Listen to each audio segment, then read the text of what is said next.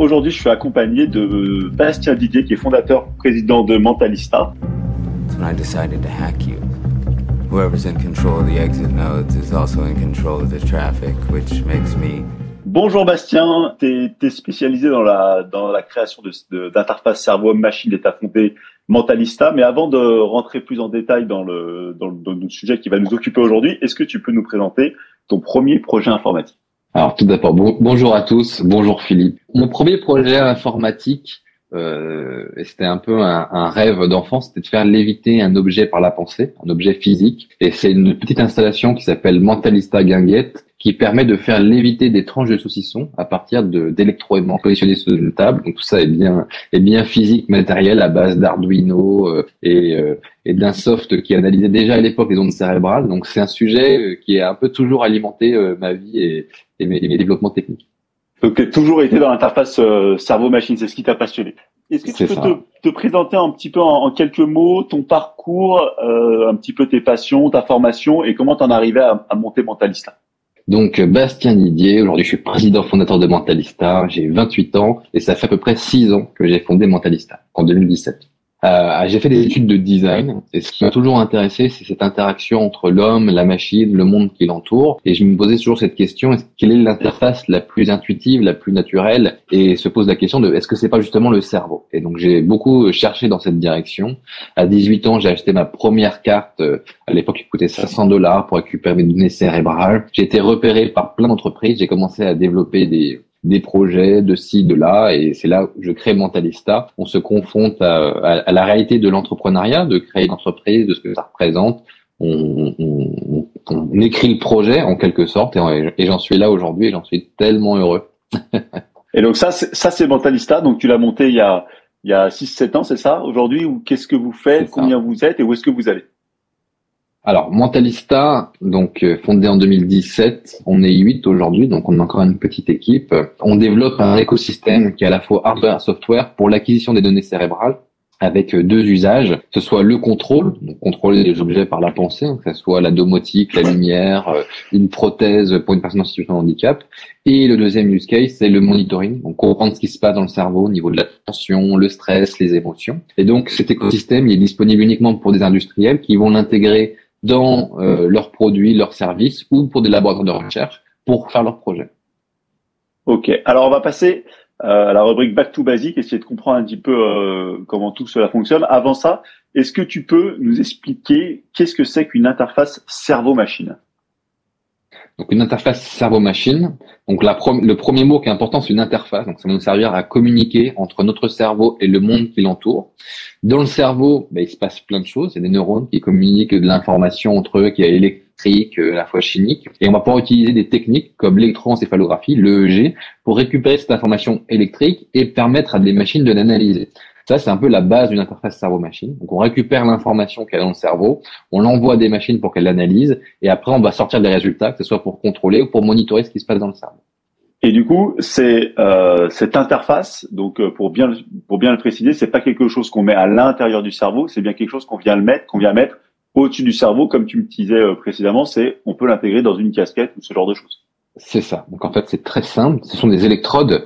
Donc c'est des petites antennes métalliques qu'on va poser au niveau des cheveux et qui vont récupérer l'information électrique. Donc c'est quelque chose de bien matériel, bien physique, que ce soit dans une casquette, un casque audio, un casque de verre, etc., un casque de chantier. Il y a plein de formes facteurs différents imaginables. Et donc ces électrodes vont récupérer l'information électrique, l'envoyer à la carte d'acquisition qui elle va après envoyer l'information soit en Bluetooth, soit en Wi-Fi directement à un ordinateur pour traiter l'information.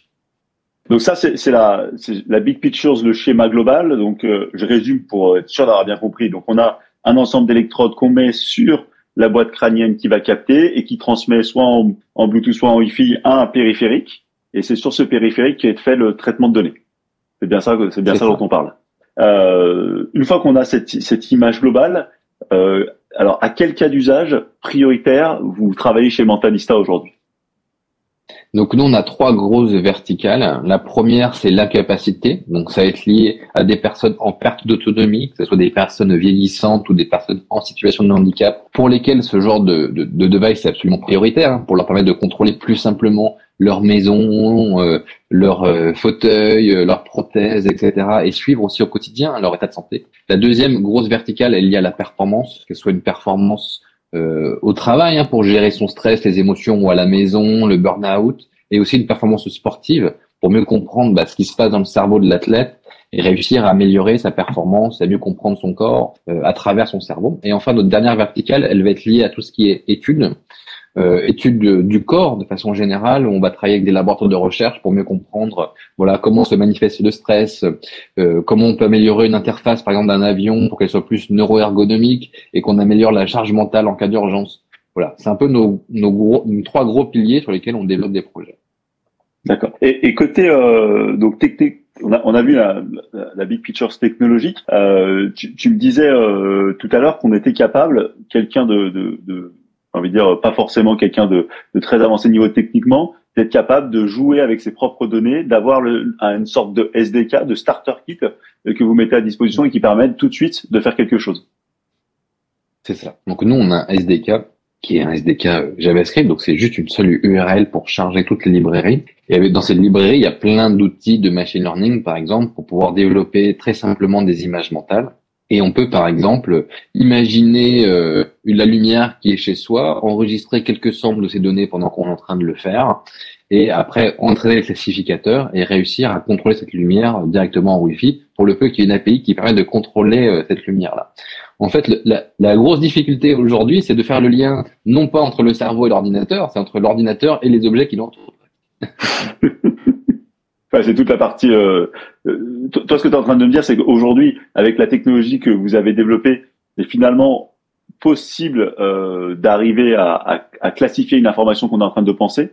Tout à l'heure, tu, tu pourras peut-être nous réexpliquer, mais euh, si je pense à un chat, vous arrivez à détecter que c'est un chat. Par contre, ce qui n'est pas forcément évident, c'est après bah, de, de, une fois d'avoir cette information-là et, et d'en faire quelque chose dans le monde réel, qui n'est pas, euh, il n'y a pas des API partout pour interagir avec tout. Quoi.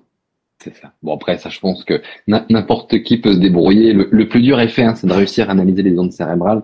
Et peut-être effectivement pour préciser un peu comment ça fonctionne, mm. on a un postulat qui est très simple. Par exemple, on va prendre l'exemple d'un chat. J'ai envie, j'ai envie de parler de chat. Euh, quand on regarde un chat, ça produit une activité électrique dans son cerveau qui est particulière.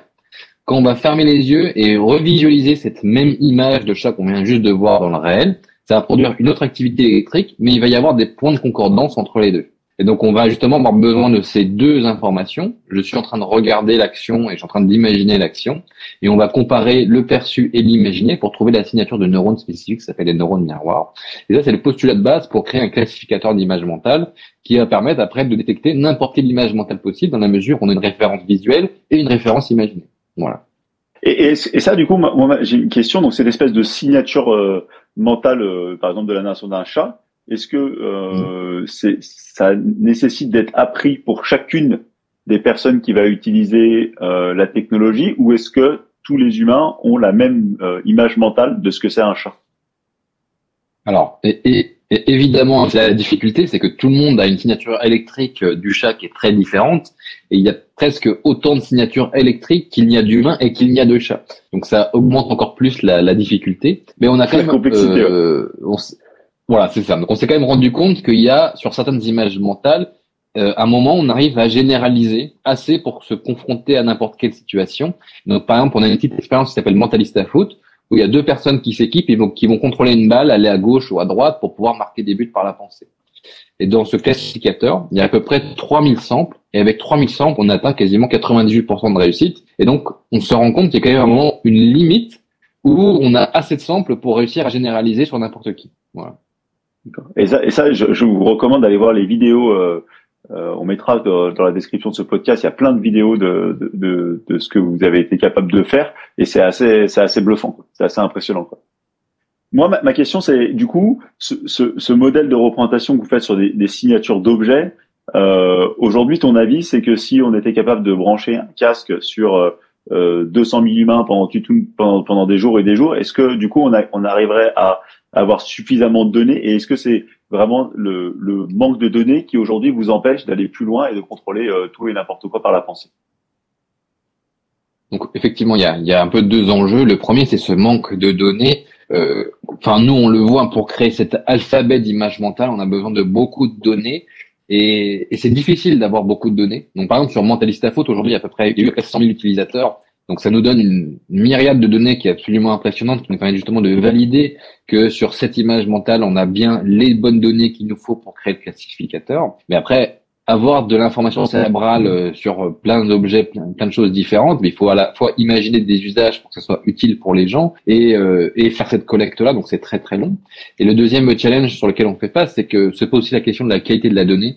Aujourd'hui, la partie hardware de l'électroencéphalographie, elle est assez vieille, vieillissante. Le principe existe depuis déjà quand même plusieurs dizaines d'années. Et on se pose aussi la question de ce qu'il n'y a pas d'autres techniques plus adaptées pour récupérer l'information cérébrale au plus proche de ce que serait euh, la réalité euh, de l'activation du neurone. Donc il y a certaines startups comme celle d'Elon Musk qui mettent directement des implants dans le cerveau, ce qui n'est pas du tout ce que nous on souhaite faire, parce que on veut pas rendre l'humain une machine euh, obsolète d'ici deux trois ans après quatre mises à jour qui sont plus maintenues par la boîte, quoi. quelle horreur. Et, et, et, et donc on fait beaucoup d'efforts justement sur la partie hardware pour comprendre quel est le, le, futur de la, de la technique qui nous permettra de comprendre l'activation du neurone, mais à l'extérieur du cerveau. Voilà. Et du coup, là, il y a des pistes, des noms de technologies qui se dégagent. Vous avez, euh, vous avez des, des, pistes pour ceux que ça intéresse ou pas? Ouais. Ouais, il y a plusieurs choses sur lesquelles on, on, travaille. Donc, sans rentrer trop dans le détail de ce qu'on est en train de faire en ce moment, on va parler de façon un peu générale de l'état de l'art. Il y a d'autres technologies des, qui regardent pas forcément uniquement la partie électrique, mais aussi ce qui se passe d'un point de vue électromagnétique, donc qui apportent d'autres informations. Il y a des techniques aussi qui regardent l'influx sanguin et regarder l'oxygénisation du sang. Et, et, tout le monde connaît par exemple l'IRM, qui est une autre technique par résonance magnétique. Euh, donc il y, a, il y a plein de choses qui existent. Après, il faut réussir à intégrer ça très simplement dans une petite casquette pour que ça soit portable au quotidien. Voilà c'est sûr. Euh, c'est sûr que si on a besoin de se trimballer une IRM avec soi, ça risque d'être un poil, euh, un poil compliqué. Euh, moi, j'ai une petite question tout de suite sur euh, sur euh, parce que c'est un peu l'enjeu du moment sur, la, sécurité, la fiabilité des données, parce que là, on touche vraiment à, à, à son cerveau. Aujourd'hui, dans votre système, où est-ce que sont hébergées les données Comment on assure une certaine traçabilité, une certaine sécurité euh, Parce qu'aujourd'hui, si, si, vous êtes capable de savoir que je pense à un chat, c'est quand même une donnée euh, importante parce que je ne l'aurais même pas évoqué euh, à l'oral. Euh, du, du, coup, comment ça fonctionne aujourd'hui? C'est quoi votre politique chez Mentalista là-dessus? Donc déjà, il faut savoir sur la plupart des expériences, les données sont pas enregistrées. Ce qui nous intéresse juste, bah, c'est les résultats. Donc euh, savoir que euh, enfin telle personne pense à un chat, bon bah c'est très bien, mais ça nous sert pas grand chose aujourd'hui en tout cas.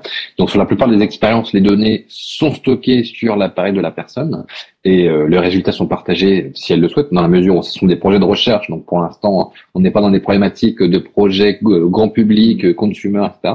Et après, pour d'autres projets, nous, on travaille aujourd'hui avec une société euh, qui est un peu le leader français de création de, de stockage euh, cloud, qui nous justement nous permet de développer des serveurs sur mesure pour des industriels, pour pouvoir aller installer ça directement chez eux, pour ne pas avoir à passer par des AWS, des Google Cloud Platform, euh, etc., etc. Voilà. Pour nous, il y a un, un, un, sujet très fort qui est celui de la donnée. On fait tout pour qu'elle soit sécurisée.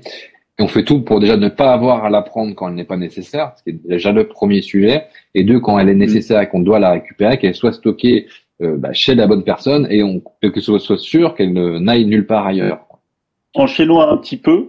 Euh, tout à l'heure, tu parlais de dire qu'il y avait un SDK euh, qui pouvait être euh, facilement intégré euh, là-dessus.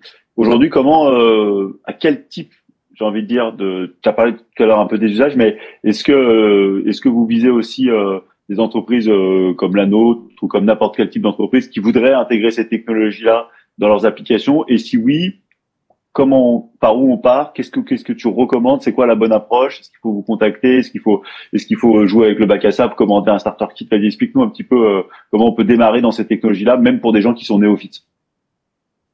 Donc nous, on a un peu, enfin, trois offres pour travailler avec des entreprises. On a une offre qui est un peu pour les, PME, les PME, donc euh, qui vont avoir soit un produit à valider d'un point de vue des neurosciences, qui, et qui vont avoir besoin de, de du dispositif pour justement bah, se dire, euh, nous, on est sûr que les personnes qui sont dans les tours dans les aéroports, elles sont extrêmement stressées par les interfaces, mais on ne le sait pas trop. Ben voilà, ce genre de kit va permettre de le prouver, et donc ils peuvent euh, l'acheter pour faire ces tests-là et mesurer qu'un laboratoire la fiabilité des données. Donc généralement, tout part quand même d'un projet, mais ça peut être quand même des projets très simples. Donc euh, ils nous contactent, ils nous donnent voilà les outlines du projet. Nous on construit un peu, ben voilà, vous allez avoir besoin de tel device et de tel type d'algorithme. Nous, on crée à peu près le package et on envoie ça. Ils sont complètement autonomes. Après, on va avoir des packages qui sont de plus en plus compliqués en fonction de la nature du projet. Et on va aller jusqu'à des industriels qui veulent bah, fabriquer, par exemple, le casque audio de demain, le casque de verre de demain, avec lesquels on va travailler pour intégrer la technologie directement dans les produits qui sont en train de développer. Donc, euh, on va, on va dire, du, très bas niveau où on prête euh, le matériel, euh, les, les logiciels et c'est des abonnements annuels jusqu'à du très haut niveau, on va aller sur des licences de brevets, etc. D'accord, ok. Parce que du coup, euh, toi, ton, avis, c'est que euh, ça va bientôt arriver que ça soit déployé, j'ai envie de dire, euh, à la masse et au grand public, par exemple, à travers des cas de réalité virtuelle. C'est déjà des choses qui sont, qui sont, j'allais dire, suffisamment matures pour bientôt être arrivées au grand public. Ouais, bien sûr, c'est relativement mature. Aujourd'hui, c'est vraiment une question de, de financement. Tout ça coûte très cher. Il faut vouloir y aller. Donc, ça veut dire qu'il faut mettre quand même plusieurs millions sur la table. Tous les industriels, euh, surtout dans cette période un peu de récession, euh, se disent est-ce qu'il faut y aller vraiment maintenant? Ils se regardent tous les uns aux autres. Mais il y a quelques courageux qui y vont. Et euh, bah, ça sera les leaders de demain de ce secteur-là. Hein, c'est tout. Et, et, et, toi, ton avis, alors là, on va, on va, on va débrancher la partie technologique. Ton avis, c'est que c'est vraiment le futur des interfaces, alors pour le coup, homme-machine, qui passera par des interfaces cerveau-machine bah, En fait, moi, ce que j'ai toujours cru, c'est que on a une technologie aujourd'hui qui est très enfermante, surtout du fait de l'écran, et on voit tous ces mm. gens qui sont sur leur smartphone, etc. Déjà, c'est une interface qui est sans écran, donc euh, on regarde le monde dans lequel on vit, et c'est un monde potentiellement euh, dans lequel la technologie a complètement disparu. Voilà. Mais on a quand même ce lien très positif entre nous et le réseau. Et je me dis demain, tiens, je me pose une question, je peux faire une requête sur Internet, avoir la réponse sous format audio directement dans mon casque, et, et j'ai ce qu'il me faut.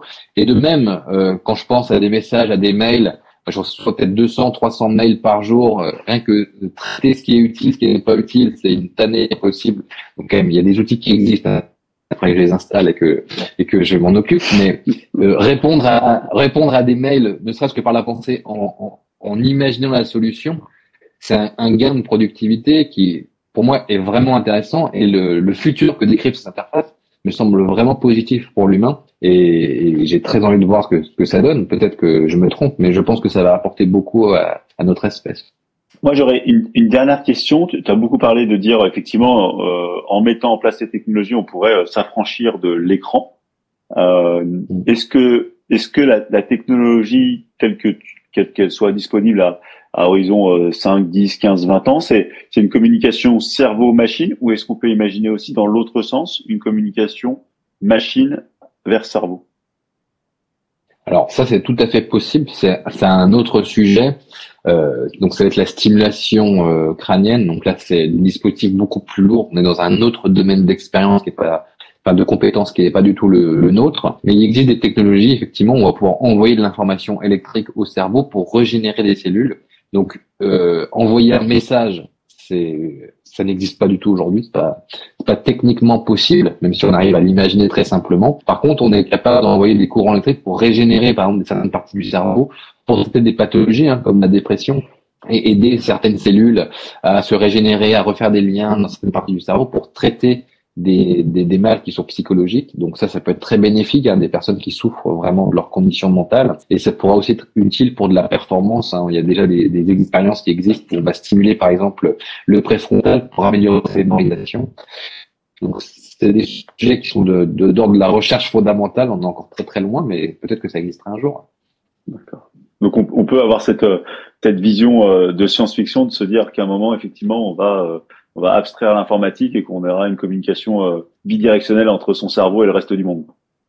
Mais dans une première étape, il faut déjà commencer à être capable de, de, faire dans un sens, c'est-à-dire ce que vous bossez aujourd'hui, c'est-à-dire vraiment l'interface euh, euh, cerveau à destination de, de, piloter un petit peu son environnement.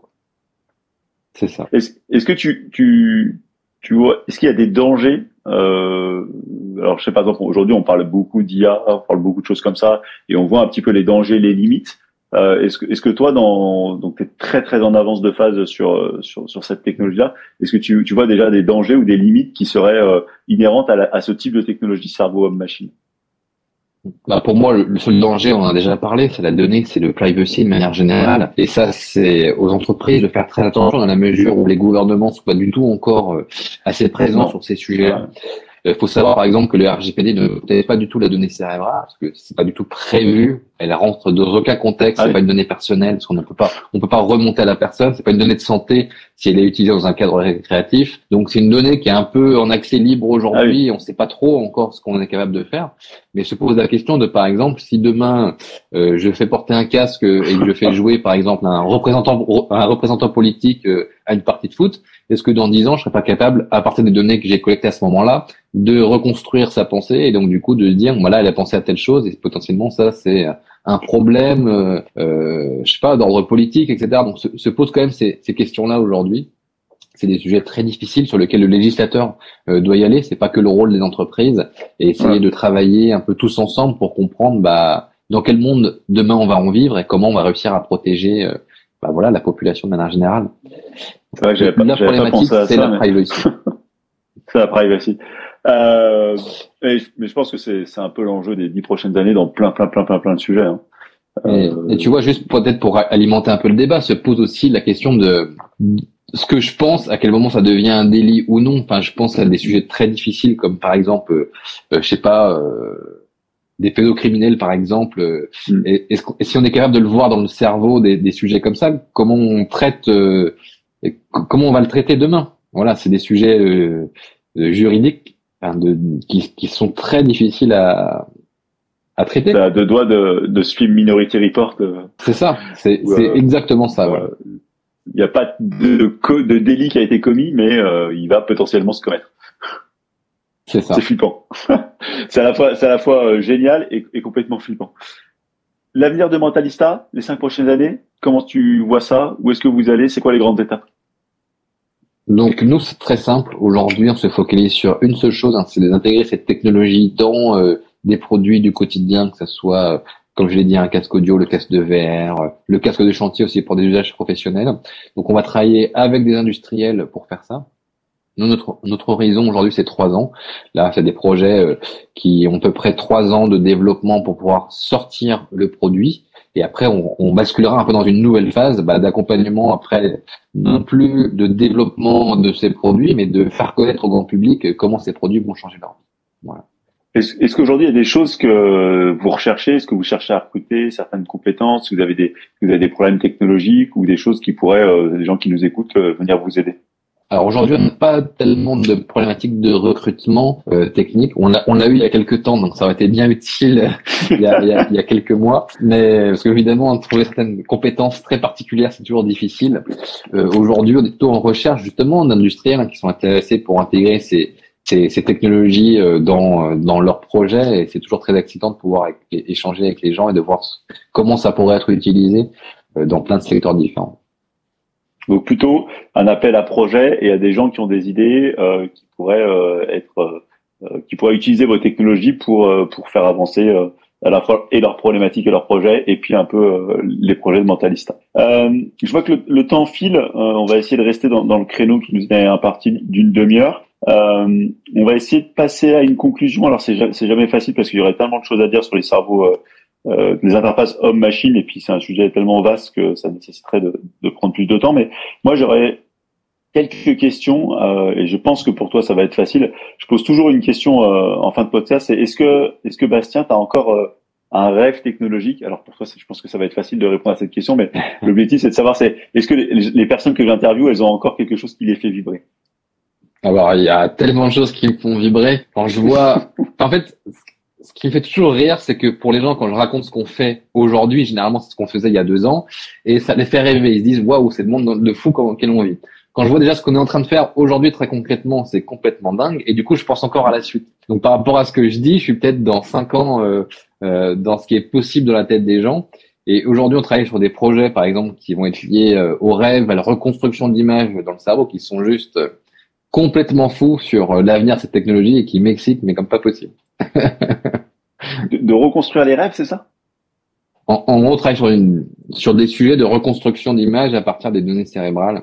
Donc, bah, les usages hein, sont divers et variés, mais en gros, c'est je pense et je produis une image derrière, et, et vice versa. C'est-à-dire quand je suis inconscient, je peux quand même produire des images, donc potentiellement reconstruire un rêve, même si c'est pas l'objectif premier. C'est complètement, c'est complètement dingue. C'est complètement dingue. C'est, c'est flippant parce que souvent on se souvient pas de ce qu'on a rêvé la nuit. Je sais pas si on a très très envie à chaque fois d'aller. Euh... Euh, L'avantage, c'est qu'on sait quand est-ce qu'on porte le casque. Hein, donc ouais, c'est vrai. Pour, pour, l'instant, c'est on peut pas le faire de manière, on peut pas euh, voler, euh, mettre le casque sur sa copine ou son copain et, et lui piquer, euh, lui piquer ses rêves.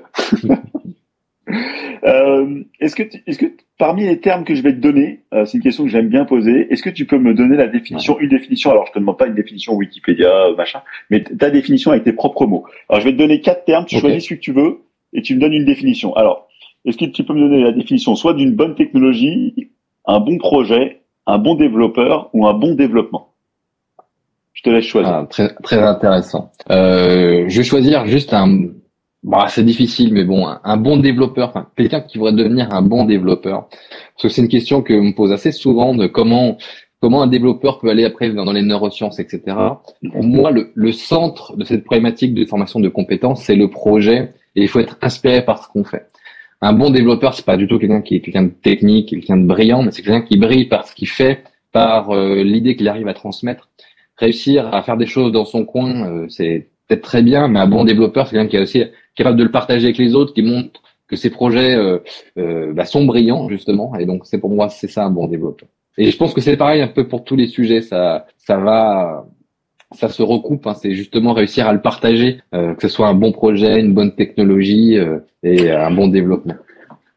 Et du coup, ça va, ça nous donner la, la, parfaite transition pour la question finale. Est-ce que tu as un conseil pour nos auditeurs euh, Est-ce que tu, est-ce que des gens comme toi qui ont qui vivent d'une passion comme ça, euh, qui ont lancé des choses incroyables, est-ce que est-ce que tu as un conseil à tous ceux qui nous écoutent qui pourraient qui pourraient utiliser au quotidien? Bah, il faut le partager. Voilà, c'est tout, euh, y a, tout. Tout le monde est pareil, tout le monde fait des choses incroyables, tout le monde est, et, fait des choses dans, dans, son coin et il faut réussir à le partager, créer de la communauté. C'est ça aussi qui crée de l'engouement, qui, qui crée de la, de la satisfaction pour soi-même, de se dire bah voilà les gens euh, voient ce que j'ai fait, ils apprécient. Parfois ils apprécient pas, mais justement ça donne des retours et on comprend pourquoi. Et, de toute façon, se confronter aux autres, c'est aussi grandir, c'est aussi euh, euh, maturer ce qu'on pense. Donc je pense que c'est vraiment quelque chose d'essentiel. Et c'est quelque chose que j'essaye de faire. Même pour moi, c'est difficile. On fait beaucoup de choses et on oublie parfois de les partager et de les montrer euh, à ses pairs, à des concurrents, à des euh, à, d'autres personnes, juste de, de se dire bah voilà, là on en est là et qu'est-ce qu'on qu'est-ce que vous en pensez? Ça c'est toujours intéressant. Je partage complètement ce que tu dis. Je pense que la première étape pour réussir, c'est de se mettre en mouvement et puis d'aller rencontrer d'autres gens qui pensent des choses comme soi ou des choses qui soient différentes et d'aller confronter ça. Et je pense qu'effectivement, la meilleure étape pour réussir, c'est vraiment euh, sortir de chez soi et euh, sortir de sa zone de confort et faire des choses. Quoi. Et ça, je pense que c'est on a tendance à oublier parce qu'il y a beaucoup de gens qui ont une tendance aujourd'hui à être euh, derrière leur ordinateur de manière très analytique, mais c'est pas suffisant. Quoi. C'est pas suffisant. Il faut aller, il faut aller au contact des autres. Voilà, faut, faut, faut, réussir, faut, faut se tromper, il faut faire, il faut, faut itérer, faut, faut, faut, se mettre en mouvement. Ouais, faut se mettre en mouvement. Pour tous ceux que ça intéresse, je, Bastien, je te, je te demanderai un certain nombre de liens vers Mentalista, vers les, les vidéos les plus euh, les, les, plus impressionnantes. Alors, euh, si vous tapez euh, Mentalista ou sur Google, vous trouverez plein de choses évidemment. Sur YouTube aussi, je vous conseille d'aller regarder les vidéos de, de démonstration. Euh, je mettrai aussi, si tu es d'accord, Bastien, ta, ta page LinkedIn pour ceux que, qui sont des porteurs de projets, que ça intéresse de, de, se renseigner sur les technologies. Et puis, euh, je te remercie d'avoir pris le, le temps de l'échange aujourd'hui. Merci, Bastien. Eh ben merci, merci beaucoup à toi Philippe et merci à tous ceux qui nous auront écoutés.